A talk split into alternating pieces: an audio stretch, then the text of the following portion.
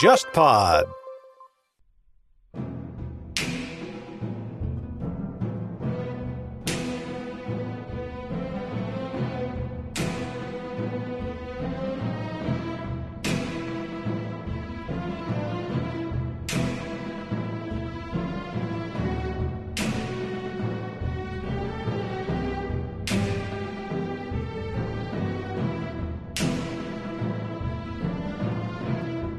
如果我们只比较中国和欧洲的话，就会觉得中国在这方面记载一直很缺乏。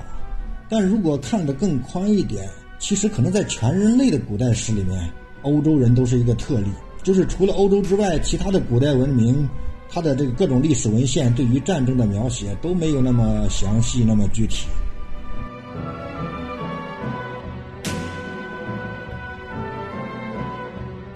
在春秋时期，整个华北地区其实马的数量不少。当时跟各国打仗主要都是靠战车，都是马拉的战车嘛。再到秦汉之后，农业开发的多了，华北地区这个大量的富余的牧场开垦成农田之后，这个畜牧业的数量就急剧下降了。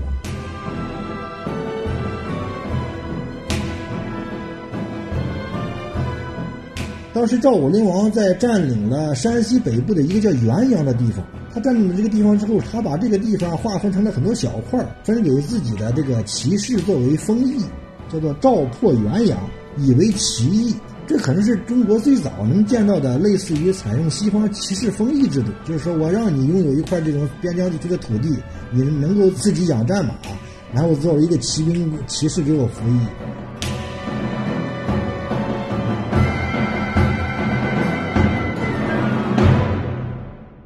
各位听众，大家好，欢迎收听这一期的《忽左忽右》，我是陈彦良，我是杨一。这一期我们请到的嘉宾也是我很久之前就已经想请他过来做节目啊，因为他在应该是二零一八年的时候出了一本书啊，《南北战争三百年》，关注的是中国四到六世纪的军事和政权，其实主要是关于军事方面的历史。因为我本人也算是一个战争史的爱好者嘛，这块关于中国的内容，在过去的一些阅读的过程中，其实是是相对来说比较匮乏的。所以，其实李硕当时这本书推出来的时候，我啊，包括像郑世亮啊，其实都已经注关注到了啊。那后来我在北京跟李硕也见了一面，当时见面的时候就发现，原来李老哥已经退出了战争史这块了。你你现在是去到新疆民族大学研究民族学去了是吧？是新疆大学。新疆大学的西北少数民族研究中心，你为什么会有这么一个研究上的转向啊？这战争史不是挺好的吗？而且多有意思。这个话题就不能说太长了，就是因为我博士毕业找工作的时候是一二一三年，那个时候不是咱们西部地区出的事情比较多嘛？因为以前当过记者，就想去看一看是怎么回事儿就这么误打误撞就过去，就告别老本行了。嗯，难怪。你这本书当时出来的时候，我记得其实，在豆瓣上也有挺多人讨论嘛，会让人有那种耳目一新的感觉。因为过去传统的学者在讨论战争这一块的话，其实还是蛮蛮文本的。我记得，我记得你在其实这本书的前言里面也提到过，自己在做这方面的课题，你搜集到中国的史料的过程中，也感觉到中国关于古代的战争，呃，其实尤其是一线的这些战争亲历者的手记是很缺的，所以你在。这本其实是描述四到六世纪的战争史的书，里面经常会引用到戚继光时代的他的著作。对，一开始选这个课题的时候，当时已经想过这个问题了吗？应该说，当时确实有这个考虑。以前在没有从事这个课题之前，就感觉到，就是我们从小以来对于中国传统古代战争的了解确实很少，也很片面，都是像《三国演义》《水浒传》里面描写的那种场景。就是两军对阵，然后两个大将出来互相打一顿。但是后来发现，主要是看了一些西方的这种战史的文献之后，就感觉完全对不上。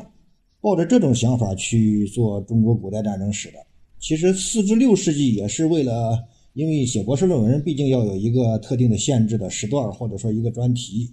但当时我的宏观想法还是想比较全面的反映中国古代冷兵器战争的这个。各种细节、各种场景、各种现象，嗯，因为其他历史时期的一些具体史料比较缺乏，只有戚继光在这个他的绩效新书里面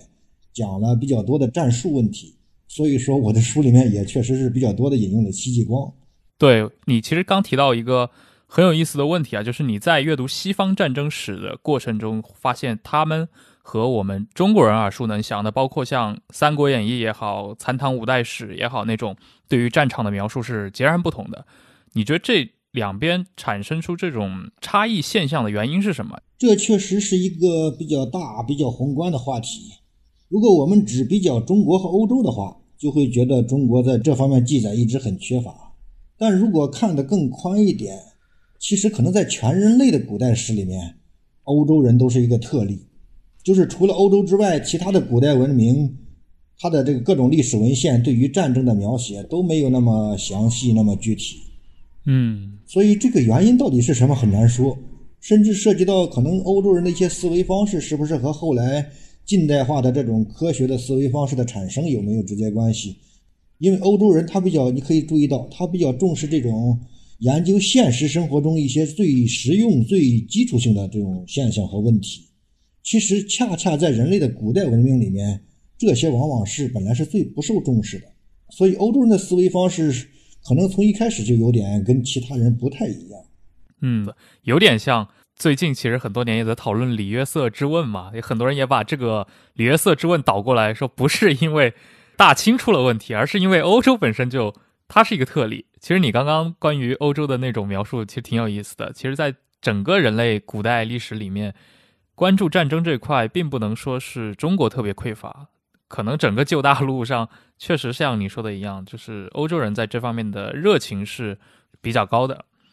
呃，我关注到你这本书叫《南北战争三百年》嘛，它的核心嘛，从四世纪六世纪，其实它是一个魏晋南北朝这么一个时间阶段。你刚刚也说了，其实你当时的博士论文的野心，其实是用一个切片来梳理整个中国古代的冷兵器战争这块，做一个相应的研究。那为什么选在了魏晋南北朝，尤其是南北朝这个阶段呢？是因为这个阶段它的一些战争冲突，给你提供了足够的展示空间和素材吗？嗯，可以这么说，因为毕竟研究战争的话，还是乱世战争发生的最多，最值得研究。嗯，比如说，我本来在做这个论文之前，我比较对春秋感兴趣，但是它的史料数量不像魏晋南北朝这么多。嗯，就是相对来说，魏晋南北朝，尤其是南北朝，它其实对中国大众来说，它处在一个认知洼地里面。因为你看，魏晋南北朝往前推一点的话是三国，这是中国老百姓最熟悉的；往后推就是隋唐了，《隋唐英雄传》也是老百姓很熟悉的。但是中间这个乱世，对于古代的可能。老百姓来说，好像它不是那么太友好。嗯，是的。最简单的说，通俗文学《三国演义》，它在这个民间的普及作用，那是影影响是最大的。如果没有这种比较有典范作用的通俗文学的话，一般社会公众对于那段历史就会存在一个认知的盲区。那相对的，比如说像北朝、像十六国这种，因为它的涉及的势力相对很复杂嘛，你可以向我们的听众简单的把这段。你所研究的历史区间做一个介绍。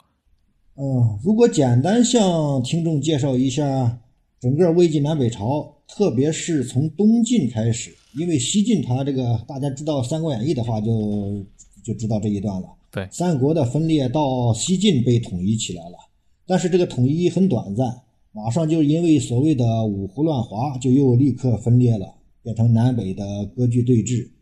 这是。整个魏晋南北朝时期再一轮的分裂对峙的开始，而且持续的时间很长，嗯，接近三百年时间。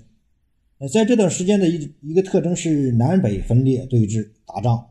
第二个特征就是当时的北方政权主要是一些北方少数民族，传统上叫所谓五胡乱华嘛，呃，匈奴、鲜卑、羯人、氐人、羌人。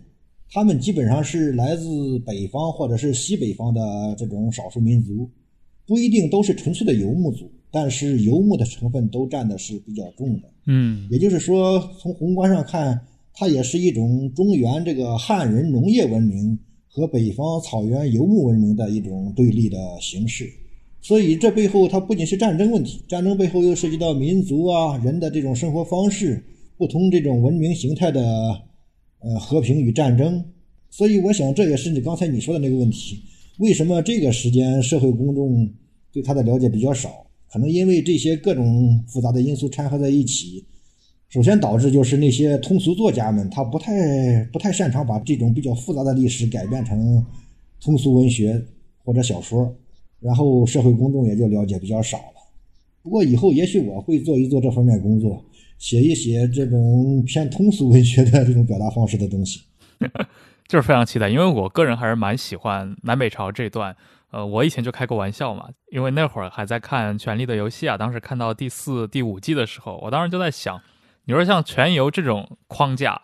其实是两边开花的框架嘛，一块维斯特洛大陆，一块是东边的更大的一块大陆，其实非常适合南北朝两条故事线，对吧？北朝的故事线完全可以从尔朱荣和英之变开始，对吧？然后南朝的故事线，你就从什么第一次无遮大会开始。那么多风云人物登场，其实就是二三十年之内的功夫，你用一代人的故事是可以讲完的，对吧？尔朱荣之后啊，宇文泰、高欢，是吧？南朝就是什么梁元帝自焚，就是都是很有意思的事情。但是，确实是你刚说的，就是过去的通俗小说家，至少是在这个这块的尝试上的成果好像不太出色。其实像南北朝演义的话，也不是没有人写过，但是水平就是没有《三国演义》那么高。确实是。这当然涉及到中国古典小说的另一个现象，就是出现最早的作品往往是最牛的。比如说《西游记》《水浒传》《三国演义》，这都是出现很早的章回体小说。其实他们之后出了很多模仿他们的作品，也想就是用这种方式去写其他的历史，或者说再翻写一遍，但其实都不如这最原创性的最初的基本水平高。嗯。包括像民国那个蔡东藩也写了一大摞嘛，是二十四史啊，甚至他还专门写了一部《民国演义》。对，但是蔡东藩的那个历史就是他改编的程度不太大，所以说这种普及性是受到限制的。不过好像再晚近一些，有个香港作家叫黄易，好像他写过一些关于南北朝的小说，也是有点影响力的。呃，黄易他写的那个《寻秦记》嘛，后来被改编成电视剧，也是非常有名的。其实刚提到你在二零一八年出的这本书《南北战争三百年》，你在里面其实从一开篇的话就已经在讨论一些非常技术性的问题了。也就是说，中国的古代人到底是怎么打仗的？这个好像在历代之前的很多学者那儿，其实相对有点语焉不详。对，这也就是我们刚才就是一开篇就说的，就说中国这种对于战争的详细记载，比起欧洲来要少得多。就是中国或者说欧洲之外的文明，它记载战争往往是比较宏观，也比较夸张，比较文学性，但是缺少这种对于战术细节的描写。就是说，一个最基本的一个步兵、一个骑兵，他怎么打仗？嗯，这些其实是欧洲人记载是最多最详细的，中国古代历史中记载最少。原因在哪儿？还真是有点不好分析。也就像刚才我们说的一样，就可能多数古代文明里的人对于这种比较实用化的知识，他看的并不是太重视。就是这种知识可能是一个很小的职业人群里面口耳相传或者父子相传这样一代一代传承下来的，但他没有被文官群体群体或者没有被这种知识分子群体，嗯接触到，所以说他就没法完整的记载下来。而那些去打仗的那种有亲身实战经验的人呢？这种人一般他没有文化，也可能连字都不认识，所以说他也没有能力把它记载下来。但是这我们要注意到一点，就是说历史上毕竟有一些，包括中国历史上还是记载战争比较详细的这个书籍或者说段落。其实你会发现，为什么有偏偏会产生这种现象？这种作品，就是因为他这个作者本人可能就离战争比较近。嗯，比如说我们说中国古代。其实春秋时期有一本书叫《左传》，记载战争是非常详细的。因为春秋时期它是贵族时代，贵族他能文能武，打仗也需要有他，搞文化也需要他，所以他打的仗他就能记载下来。我们再看，比如古希腊、古罗马，像凯撒呀什么这些人，他们多数也是因为自己打过仗，然后他们再有这个能力，再把自己经历的战争用回忆录的形式、各种形式写下来的。但是中国的问题是中国从战国开始，他搞变法。有文官和武官，他这个当官的途径就区分开了。有了这个职业分工之后，可能也是导致中国历史上作战细节很少被详细记载下来。嗯，但是我在想的是，这个会不会涉及到另一个问题？那就是你你作为一个，比如说很多武将，他不去参与战争研究的整理，包括一些撰写的工作，那么你的战争经验如何传递下来呢？假设它不能传递的话，它在几百年的空间中，你的水平岂不是在原地踏步吗？呃，这个问题确实是我们历史学或者是军事史学大家还真没有涉及过的一个问题，尤其是这种最细节的，就是从这个一个单兵的砍杀，最基本的连队的这个战术，这些往往是可能是我们了解最少的。我个人感觉，这种最基本的战争技能其实可以传承的不太多。也就是到每一代人，他需要打仗的时候，他看看《孙子兵法》里面全是讲一些比较这个战略性的玄虚的东西，发现用不上，他可能只能靠在实战中去重新总结、重新摸索。也就是说，你交学费这个过程是不可避免的，这个过程中失败了，死了就死了。然后，呃，侥幸活下来能够总结的人，他就能够总结出这个各种战术、这种实用性的这种知识。其实这些我们如果认真看一些史料的话，零星中会有提到的。我的一个搞清史的同学曾经跟我说过，他说他看过康熙皇帝的一些这个上谕档什么的。康熙皇帝一辈子都在指挥打仗嘛，最早的是平三藩之乱，后来又有和各种这个边疆地区的这战争。我这个同学就告诉我，他看到过一个康熙皇帝晚年啊一次战争之后对于将领们的嘉奖。康熙皇帝那个语气啊，也是默认说：“哎，你们这这代人已经没打过仗了，你们也没见过咱们打仗，但是现在居然能一一让你们开始打，就能给我打成这个样子，也挺不容易的，我挺佩服你们的。其实这就是一个经历过真正这个整个战争经验总结的人，他的一个一个初步的表达。就是很多东西确实是传统时代是很难完完整的传承下来的，只能靠你自己去摸索。是，就是在没有战争学院的年代，这个战争的记忆。它这技术性的东西是知识是如何传递的？就是我们可以想象一个明朝中叶的军队，它和一个秦汉的军队有没有什么本质上的区别？除了它的一些，比如说当时的科技可能有一些改变之外啊。对，其实这种从战术经验性的层面，真区别不是太大。比如在和平时期，突然哪儿发生民变，或者是外敌入侵，去需要去打仗了。调动那些完全没有作战经验的部队上去，那个真是真是一个从头开始学、开始交学费的过程。一开始有各种混乱，而且还有另一个现象，就是在乱世里面往往有一些流寇，比如说刘邦最早也是这种流寇。这种流寇在这种天下大乱了，到处都是这种武装割据或者是这种战乱的局面下，这种流寇经常打败仗，有时候他全几乎全军覆没了，从一万人一下子变到一百人了，他带着这一百人跑了。很短时间内又揭竿而起，重新起来了。我考虑很重要一个原因，就是因为他剩下的这一百人，这都是打过仗的老兵，有经验的。如果他再重新招兵的话，让这一百个人每人训练十个人，每人训练一百个人，很快就能把一支队伍拉起来。剩下的这些残余势力就跟种子一样，一旦有合适的机会，我把它撒起来，它马上就能长起来。所以你带着这个，你去研究乱世，研究流寇现象，你会有很多完全不一样的收获。哦，这个非常有意思。那相应的，你刚其实也提到了啊，就是在中国古代，经常比如发生一次大乱或者一次小乱，很多时候那些军队陈平日久吧，或者我从农民直接就被征兵了，那都是从零学起。那相应的，是不是说你这个乱世的时间越长，所在的这个区域，它的一个军事水平也相应变得更高？因为古人的积累这个经验，它毕竟是以一代人为单位的，如果超过一代人的话，这个现象怎么总结，可能还是一个比较复杂的。但是，只说就在一代人的范围内看这种经验比较的话，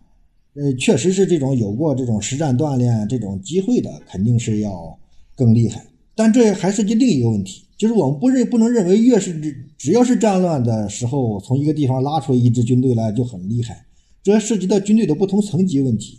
可能有些地方的战乱它是纯粹的民间性的，那可能这些人单打独斗比较厉害。但是他一旦结成这种连级、团级、营级的这种单位，他可能这种是组织能力和这种运筹能力就不行了。所以这不同层级他都需要各自的实战锻炼的，这可能在不同的历史条件下表现是不一样。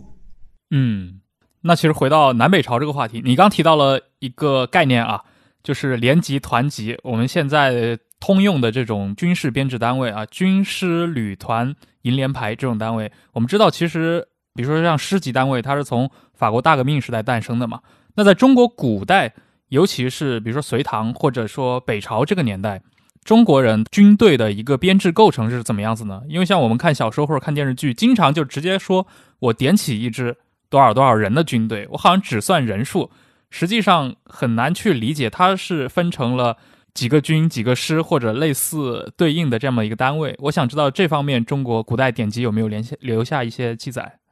有记载，但是很零星，不够系统。呃，特别是越往古代这方面就越难以完全把它复盘建立起来。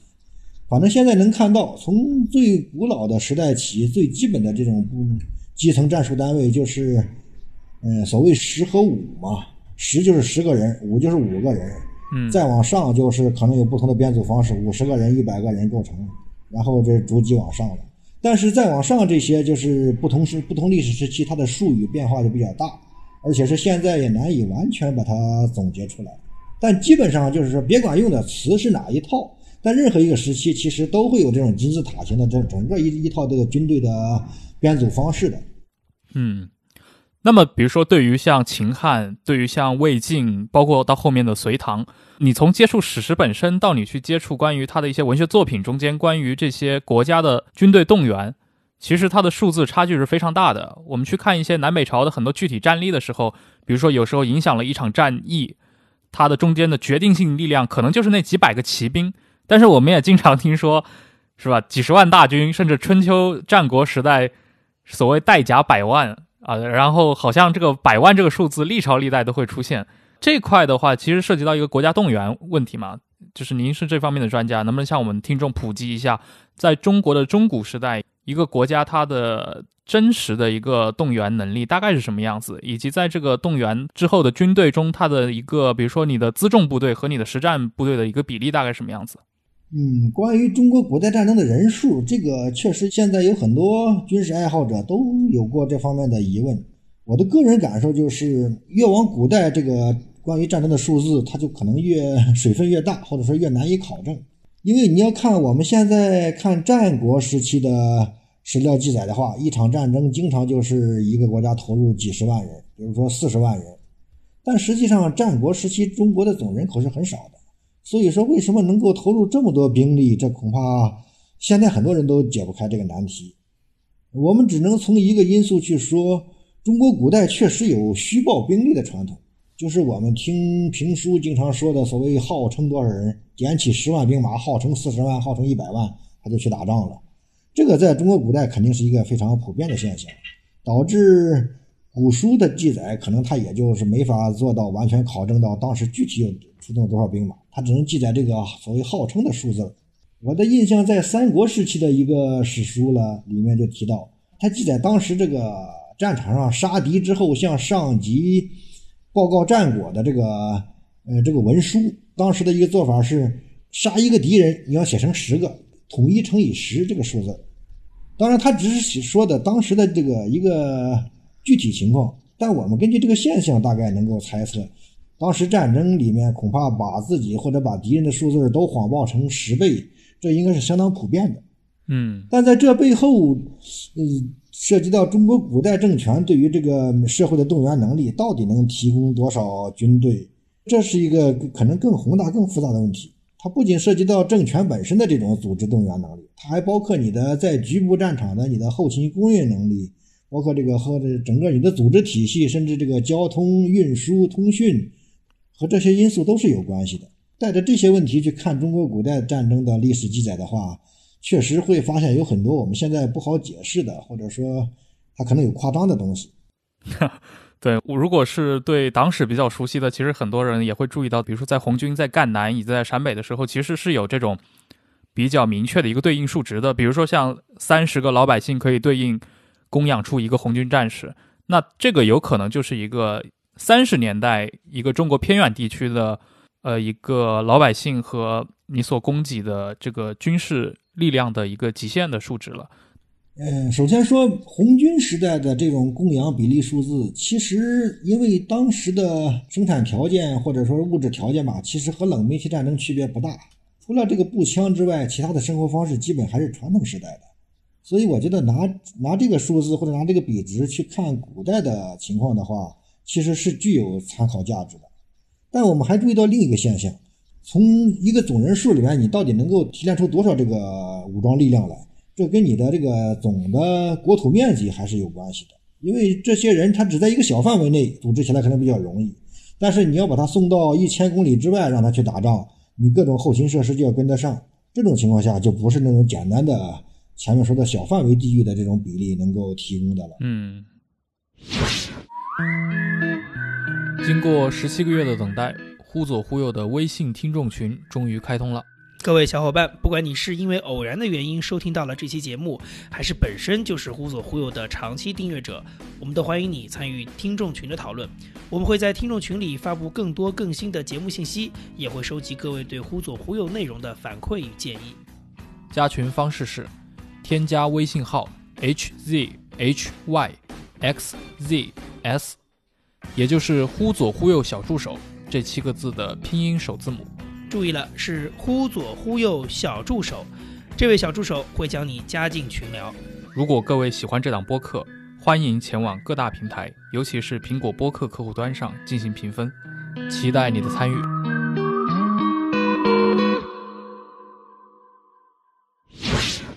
刚刚咱们其实聊了古代中国的一个。军事动员这块，但其实你在你的书里面，我印象很深，当时引用过一个例子，是关于一场真实的战争中你的战场实际指挥的一个上线兵力的。当时你引用的那个例子是公元五三八年河桥之战，周书里面的记载说，当时双方的那个军阵宽度过大，呃，战斗之后马上就因为人马互相踩踏呀，然后。西西魏和东魏其实都差不多，因为这个东魏和北齐，西魏和北周，他们是这个传承关系嘛，人都是这两个人，就是高欢和宇文泰，后来都篡位了，对，把东西魏给篡掉了。对，那这场战争其实很明显的就是，其实宇文泰的兵力用的是相对来说更少的嘛，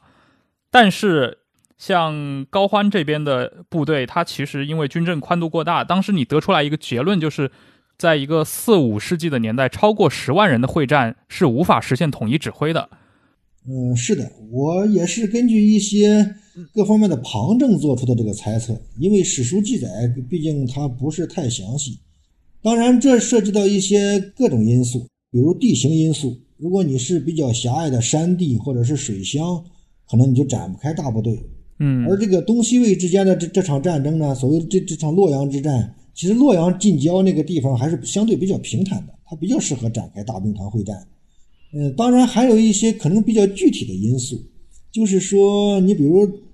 史书写到，当时是这个宇文泰的部队是他的战场烟尘很大，他们互相之间都看不见了。他们应该是从从西边过来朝东的，是不是因为刮东风导致他们这边是势力受影响比较大？可能也有一定的关系。所以说这些还是盲区太多，呃，就是依据现有的史料，我们能够讨论的问题确实很少。但是我插我插一个问题哈，就真的过去这个两军对阵的时候，比如说它的这个规模能够像，比如说《三国演义》的那种电视剧里拍的那样，就是完全是一个横线这样的数绵延可能几十公里，因为你刚才他说那个长，感觉是应该是个非常长的距离，就真的能像这样打吗？呃，根据我个人的。就看这些史书的感受，很可能是在战国和秦汉时期，呃，它和中古战争这种列阵，所谓列阵的形式是不一样的。因为如果我们看一些战国的史料，包括秦始皇陵的兵马俑，我们会看到，可能在那个时期，这种陆地战争主要采用的是一种方阵形式，就是说它这个阵型基本上是这个方形，而且是宽度和长度基本上比较接近。但是我们再看到魏晋南北朝时期的历史记载里面，可能更多的是一种它的宽度拉得很宽，可能比如说十万人以上的战役，它可能宽度拉到十十华里甚至二十华里宽。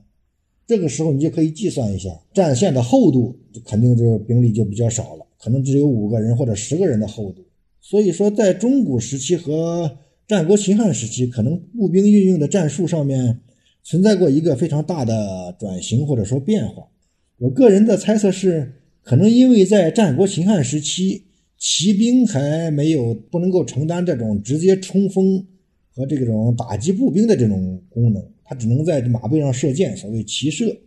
所以说，在战国秦汉时期，陆战主要靠这种步兵之间互相搏杀，这种情况下，你就要让你的步兵这个阵列尽量的密集，能够冲开对方的这种。阵列，但是从可以说三国时期吧，发生了一个非常重大的变化，就是骑兵的重要性提升了，可能是伴随着马镫的发明，因为马镫它能够保证骑士在马背上站得非常稳，然后可以拿着刀或者长矛去砍杀步兵。如果没有马镫的话，你可能你自己就被顶下来了。那有了马镫之后，你就有这种能力去让骑兵去直接冲击步兵方阵。这种情况下，如果骑兵的这种对步兵的威胁变大的话，你如果再把步兵的阵列列成一个非常密集的这种近似方形的阵列的话，那非常容易遭到骑兵的集中打击。所以我猜测，在这种情况下，可能这军事将领就要做出一个改变。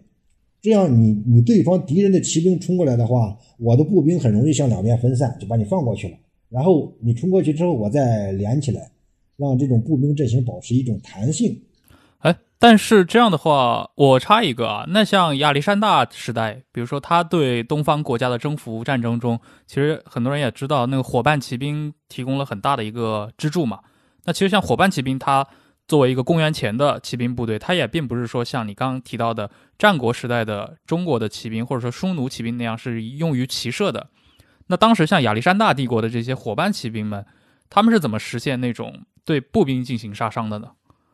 根据对亚历山大的各种战绩记载吧，我们能看到亚历山大本人有点像李世民，他喜欢带着一群骑兵亲自发动冲锋，甚至是打击敌人的这种指挥部那种地方。但这种做法确实在马镫发明之前，真的不是骑兵的最常用的战术。就是他虽然对敌人有一定的威胁和杀伤，但是你自己面临的这个，嗯，伤亡的概率也是很高的。其实像亚历山大这种行为，在中国的马镫发明之前也曾经有过，就是在汉武帝和匈奴作战时期，卫青和霍去病这两个名将他们发明出来的方式，就是他需要用骑兵和匈奴人的骑兵去对打，但他又发现汉朝人他毕竟是农业民族嘛，他这个马背上这些战术他都不熟悉。所以你让汉朝骑这这士兵骑着马去跟匈奴人比射箭，他比不上，他也追不上。所以可能因为这种屡屡败屡战，最后导致卫青发明了一种新的战术。说我不跟你匈奴人比这种传统打法，我要比马背上射箭，我比不过你，那怎么办？我就用我照搬我汉朝步兵的那套传统，我让我的骑兵也拿上这种短兵器，当时主要是戟，也就跟矛差不多。那我这个在马背上，然后我尽量。我距离拉近，甚至说我对你实现合围之后，我我在马背上用短兵器和你打，这时候你的弓箭的骑射的能力强，你也发挥不出来了。这是卫青和霍去病为什么在对匈奴人的战争中取得很多胜利？我个人认为这是很重要的一个原因。嗯，也就是说，用骑兵的冲击战术去打垮那些他的骑射战术。你你当时在书里面其实提过这个假设的，也就是说，在骑兵与骑兵的作战中。轻骑部队是更合适，但是在反骑兵以及骑兵与步兵作战过程中，反而是重骑兵可能更合适。这个逻辑你能向各位听众解释一下吗？其实也是你刚刚说的这套理论的一个延展。其实这也就是一种战争最习惯的作战方式，就是所谓针对敌人的特征决定你的这种战术形式。其实，在这方面，我们看到卫青、霍去病面对的匈奴敌人，或者说亚历山大面对的波斯敌人，他们可能是有一定相似之处的。就是匈奴人和这个波斯人，其实都是比较擅长骑兵，特别是轻骑兵骑射作战的。因为当时波斯帝国他征服了很多边疆游牧民族，他在进攻希腊的这种过程中，也是用用这种所谓蛮族辅助部队担任骑兵进行这种骑射的作战也是非常多的。所以说亚历山大可能他当他面对这个要和波斯帝国进行决战的时候。他很可能也思考过和卫青、霍去病面临的同样的问题，就是说我的对手轻骑兵数量很多，呃，战术素养比我高，我如果用骑兵跟他去对拼，我是拼不过他的。这种情况下怎么办？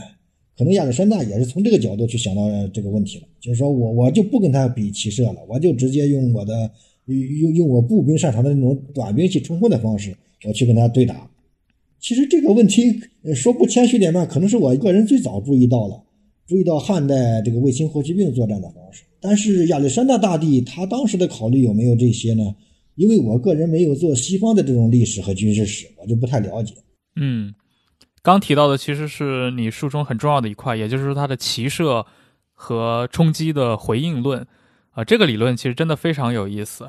那它其实好像是伴随着呃你的战争对象的改变而改变。比如说在北朝或者在隋唐，当中国需要动用骑兵部队对北方的这些草原民族发生大规模的战争的时候，反而那些之前可能用于中原作战的重骑部队，也就是所谓的那些巨装部队，反而消失掉了。它是不是就已经相对来说会被一些轻骑部队取代掉呢？确实是，就不同兵种之间的这种相生相克的能力，这个是统帅是一定要注意到的。比如说，在中原发生战争，如果敌人主要是以步兵为主的情况下，这个时候就是轻骑兵其实能起的作用不大，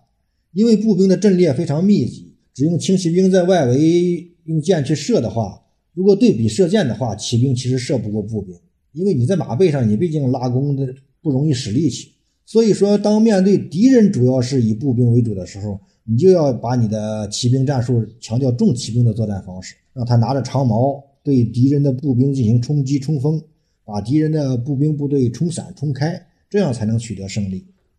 也在这种情况下，才会产生一些其他的战术需求，比如说冲击步兵的，呃，方阵是比较危险的，因为你要面对弓箭，你还要面对敌这个步兵的各种长矛甚至刀这些杀伤。所以这种情况下，往往会给骑兵披上一些铠甲，就说这就主要是为了和步兵对打。但是如果骑兵和骑兵对打的话，你如果给自己的战马披上铠甲，就可能比较吃亏了，因为铠甲很重。如果你你披铠甲，敌人的战马不披铠甲，你是跑不过对手的。所以说，面对不同对手的时候，作战的形式是要变化的，也就是我们常说的轻骑兵或者重骑兵。这是西方人的一种兵种分类方式，其实在中国古代不太存在这种分类方式，它只是在不同战争中有不同的运运用。我面对敌人是主要是步兵的时候，我的骑兵就是重骑兵；但如果我面对的对手也是骑兵的话，我就要把这铠甲去掉了，我就用轻骑兵的方式和敌人对打。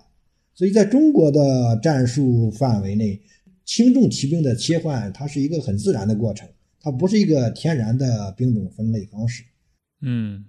它没有形成一个很固定的，比如说成系统的轻重骑兵的两种编制方式，是否也和这个战争资源有关系？因为我们知道，即使在以这种骑兵战斗盛行的北朝，好像重骑的数量也不是特别多。就相对来说，尤其中原腹地，尤其越往南，它的对于马铠、对于这些重骑装备，它好像还是一个很紧俏的一个资源。仅仅从资源角度讲的话。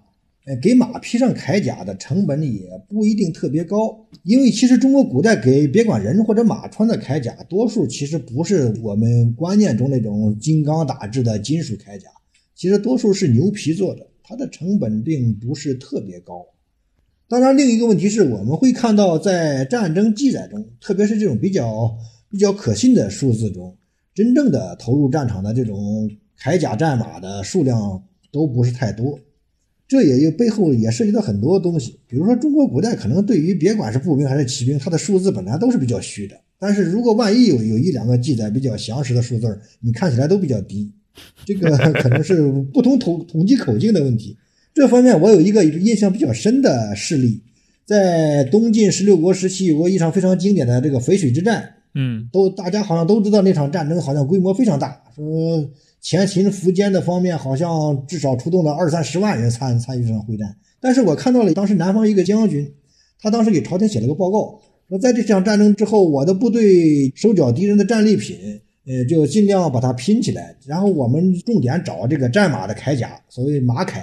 大概找到了一两百副还是多少副？这还是拼拼完之后的，就是各各种能拼起来、能拼凑起来能用的，这个数字很低，其实。对。其实这个现象，我我另一个印象是在曹操和袁绍打的时期，曹操也提到过，说我和袁本初打仗的时候，袁本初好像有跟这个铠甲马有很多，我这儿也只有几十个，也就是说，他他和原来战争战争檄文里面提到的那个雄兵十万百万，他那个统计口径就完全不一样了。对，一个是七位数或者六位数的口径，但是你具体到一些巨装马铠上，可能就是十副多一点的，可能像。袁绍，我你提的那个资料我有印象，当时号称袁本初手握河北四州嘛，他四州之地加起来也就是马铠三百副，其实相对来说还是很少的，啊，当然这个也涉及到可能中国古代其实我们中间一直提到的那个他的花名册和一个实际军事军力的不同。我另一个印象很深的是发生在那个北宋末年靖康时候，当时应该是靖康年间，河北禁军的花名册数量有四十万禁军，结果金人南下的时候，连实际连四万都凑不齐。这可能也是确实是从古代一直到近代都存在的一些问题。呃，确实是。当然，这个宋代历史本身我不是很熟悉，但我个人感觉，在宋代的河北战场上有四万真正的野战兵力还是比较接近实际的。如果四十万的话，这些人吃饭可能都是问题。因为我们想想，后来我们伟大的平津战役、淮海战役，一方一一般也在也才投入几十万兵力呀，再多了。而且淮海战役，我们几百万民工推小车都用上了。你要你让宋朝一个在光在河北地区驻驻扎四十万军队，这个后勤补给也是有点不可想象的。嗯，我印象很深，你在书里面，因为我刚刚也提了战马这个事情对于战争因素的影响嘛，你当时举过吕布这个例子，我觉得特别有意思。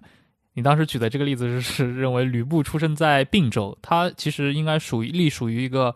偏西北的这么一个以骑兵为主的部队，但是当他的主要势力范围挪移到了徐州。那江苏北部这个不产马的地区之后，其实他本身的一个实力也就迅速衰落下来了。我当时觉得，哇，这套解读确实是耳目一新。呃，是的，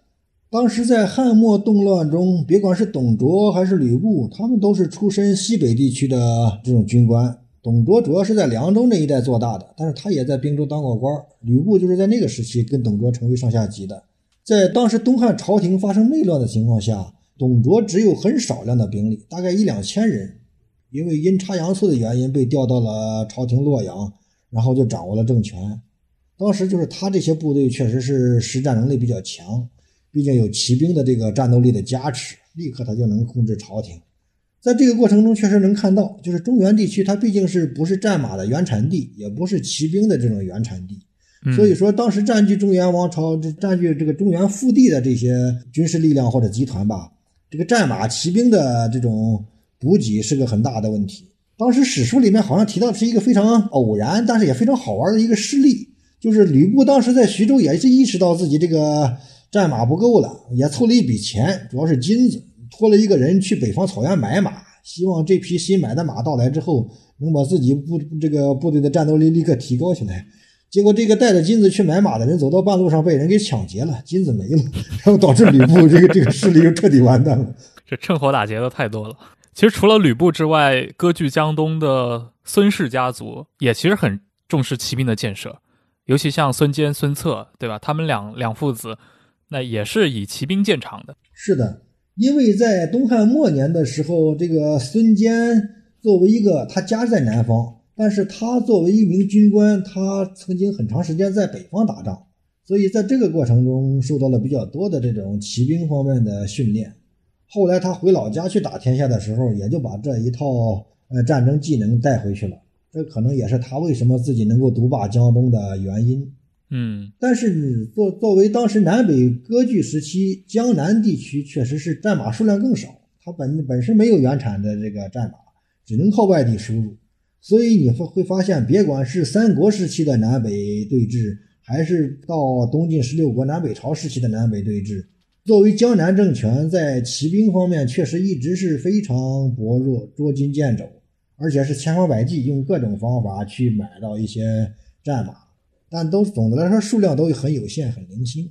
嗯，但其实这又涉及到另另一个问题，就是中国古代的农业开发导致。可能原来有些是比较适合养马的地方，后来就不太容易了。你比如我们看文献的话，在春秋时期，整个华北地区其实马的数量不少。当时跟各国打仗主要都是靠战车，都是马拉的战车嘛。但是马的数量还是很多的。再到秦汉之后，农业开发的多了，在华北地区这个大量的富余的牧场开垦成农田之后，人口数量多了之后，这个畜牧业的。数量就急剧下降了。这些在汉武帝时期，我印象也是有一些史料的，就是他记载，当时的黄河下游地区、河南、河北地区人口已经很密集了，在筹筹备一些草料或者是这些，呃，这这这些东西都已经很难。但是能看到，确实整个农业的开发、人口的增长，对于整个中国的这种农业文明的形态，它是慢慢形成的。这其实是最后就变成了一个生态问题，影响到了政治战争以及整个中国历史的一个问题。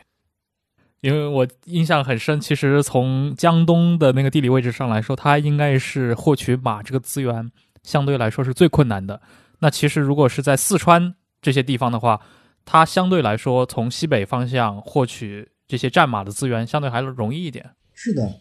在南朝时期，特别是在南朝的所谓宋齐梁陈嘛，有一个梁朝，梁朝曾经有有一段时间是从西边，也就是从这个川西地区获取的战马的数量多一些。当然，再多它也不能和北方政权比。但是南方政权在川西这个方向获取战马，其实它有很多限制条件，因为川西并不是直接挨着大草原的，它首先要从四川盆地经过很艰险的山地，才能够和草原地区发生联系。但当时的山地地区其实存在很多割据的小部落或者小政权，你要跟这些政权搞不好关系，或者你没法把这条道路打通的话。你就很难获得西部草原地区的战马，这也是为什么梁朝大概就在那么不到十年的时间内获取的这个战马数量多的原因。因为之前之后，你政治上你都没法摆平这些山地的这些小政权，你就没这个马的道路你就打不通。嗯，那么对于中国的这种南北之间的战争，战马的因素真的有有那么的重要吗？它是不是就一定是决定性的？可以说有一定的决定性，但不完全是。战马首先是野战用的，所以说在如何面对这个一是攻城问题，二是渡河。如果北方军队要要向南方征伐的话，你需首先要渡过淮河，还要渡过长江，这也不是战马能游过去的。所以，战马和骑兵能够给一个政权提供非常大的战争能力，但是如何如何运用好这种能力，打败敌人，甚至统一整个中国。这就是需要一些更高层次的水平操作问题，它涉及到政治层面了。所以我们会看到，在魏晋南北朝时期，其实北方少数民族很长时间一直没法完全占领呃江南地区，最后只只有到隋隋朝才实现这个南南北统一了吧？是的，其实关注到魏晋南北朝时代的骑兵的建设嘛，因为这是算是你书里面很重头的一个部分，其实很难去不去注意到。在秦汉乃至魏晋南北朝这段时间，中国的骑兵建设中一直有外族部队的参与。你从东汉末年的一些从西凉军阀他们中的羌人部队，到北方袁绍他们结盟过的像乌桓的一些部队，包括其实从汉高祖的时代楼烦射手啊都会参与。这个是不是有点跟罗马历史上这种对于外族的作为雇佣兵的一个纳入到军事体系中是有一个可对比的角度的？是的，其实中国古代，其实不不仅中国，包括西方，这个骑兵的组织形式也有很多跟我们现代人的理念可能不太一样的地方。比如说，我们现在人想到骑兵，可能会想到什么？就是国家出钱建设，然后买很多马，或者设置很多军马场，新的士兵招募来之后，我就从头训练你。但事实上，我们会发现。真正的人类古代历史里面，这种现象不完全是这个样子。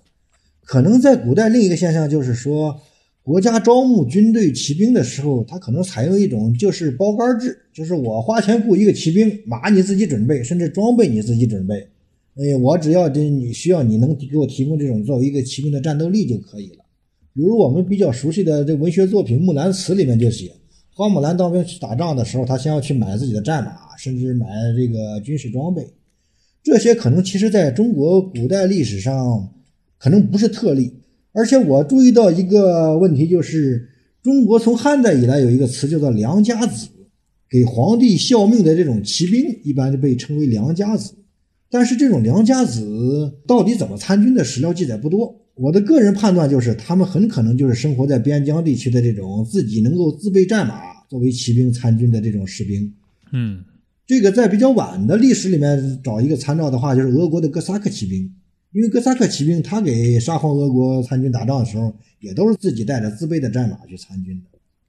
在整个是这个先秦和这个中古时期，其实北方民族作为这种骑兵雇佣兵给朝廷当兵打仗，这种势力一直是非常多的。因为《战国策》记载过一些，就是最早赵武灵王在组建骑兵的时候。他在内地农业地区是没有没有战马骑兵的，他只能去打一些像现在的山西北部大同这些地方的这些游牧族，他就需要和这些征服这些游牧族之后，靠他们给自己效力提供骑兵。这可能是中国最早的靠北方民族给中原王朝提供骑兵雇佣兵的这种势力。而且《战国策》里面还提到了一点，当时赵武灵王在占领了山西北部的一个叫元阳的地方。他占领了这个地方之后，史书记载，他把这个地方划分成了很多小块儿，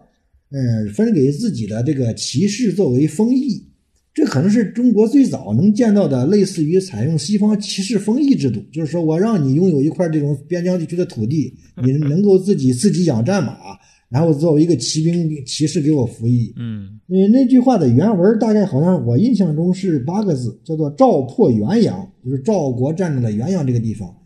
以为骑义，就是把它作为骑士的封邑来使用，所以它背后可能还是藏着一些我们现代人对于传统古代历史不太熟悉或者有存在这种认认认知盲区的地方。对，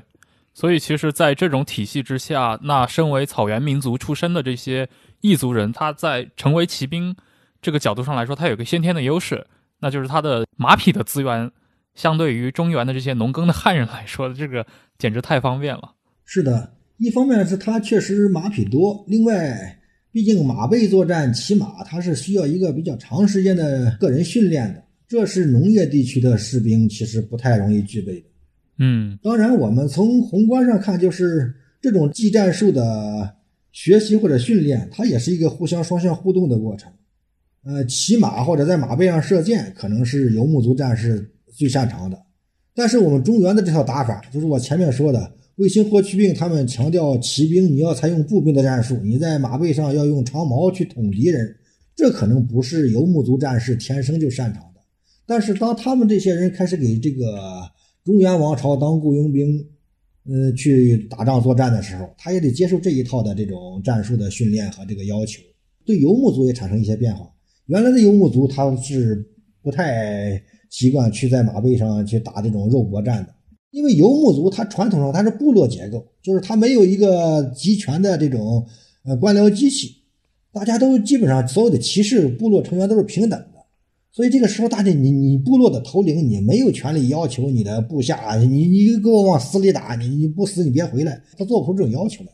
所以这个游牧族骑士他习惯骑射，安全系数高嘛，我跟敌人保持距离，我是射他就行了，赢了就可以，但是我肯定不会把拿我的命去送死的。但他如果一旦进入到中原王朝这种，呃中央集权的这种权力模式的话，那战争战争的形式就不一样了，就由不得他了。所以说，呃，为什么游牧族本来最擅长骑射，但是后来游牧族也慢慢变得，他也得习惯使用长矛这套骑兵冲击的战术呢？我认为这是和他的骑士在给给中原王朝充当这种雇佣骑兵，在这个过程中学习的一些东西。当然，他不能只学习这套技战术。你个人学习了可以，但是如果你想把自己做大起来之后，你还要建立一个类似于这这种专制王朝一样的这种国家机器这套政权体系，你才能成功的运用这种战术。所以这也是战争比较复杂的东西。对，所以从某种程度上来说的话，其实从经历了三国，包括西晋的这些战争，那一直到八王乱之乱之后，我们知道那匈奴人后来直接就起来了嘛，那之后中国的北方就成了各个异族的。大舞台，异族的这些将士的舞台了。那其实很大程度上也是你刚刚说的这个逻辑。一旦这些少数民族或者草原民族学习到了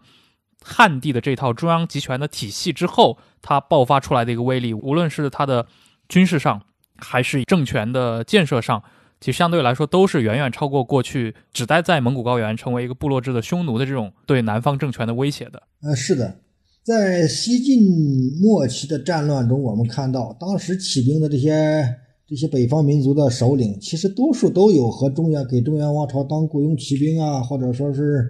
嗯打交道这种服务的记载。其实，在这个过程中，他们学习了很多中原的技战术的东西，他也学习。然后，作为这个整个政府体系、官僚体系的运作方式，这些他也要学习。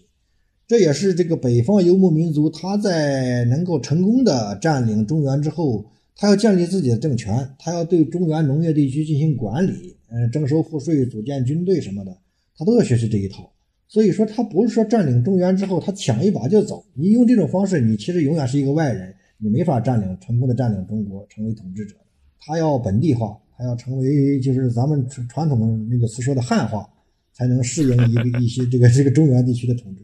所以说，这个最近这个后现代史学对汉化这些词汇，它有一些好像就拨乱反正一样。他们觉得这些东西好像涉及到本来文化应该是多元的嘛，我们本来我们北方民族就挺好的，我为什么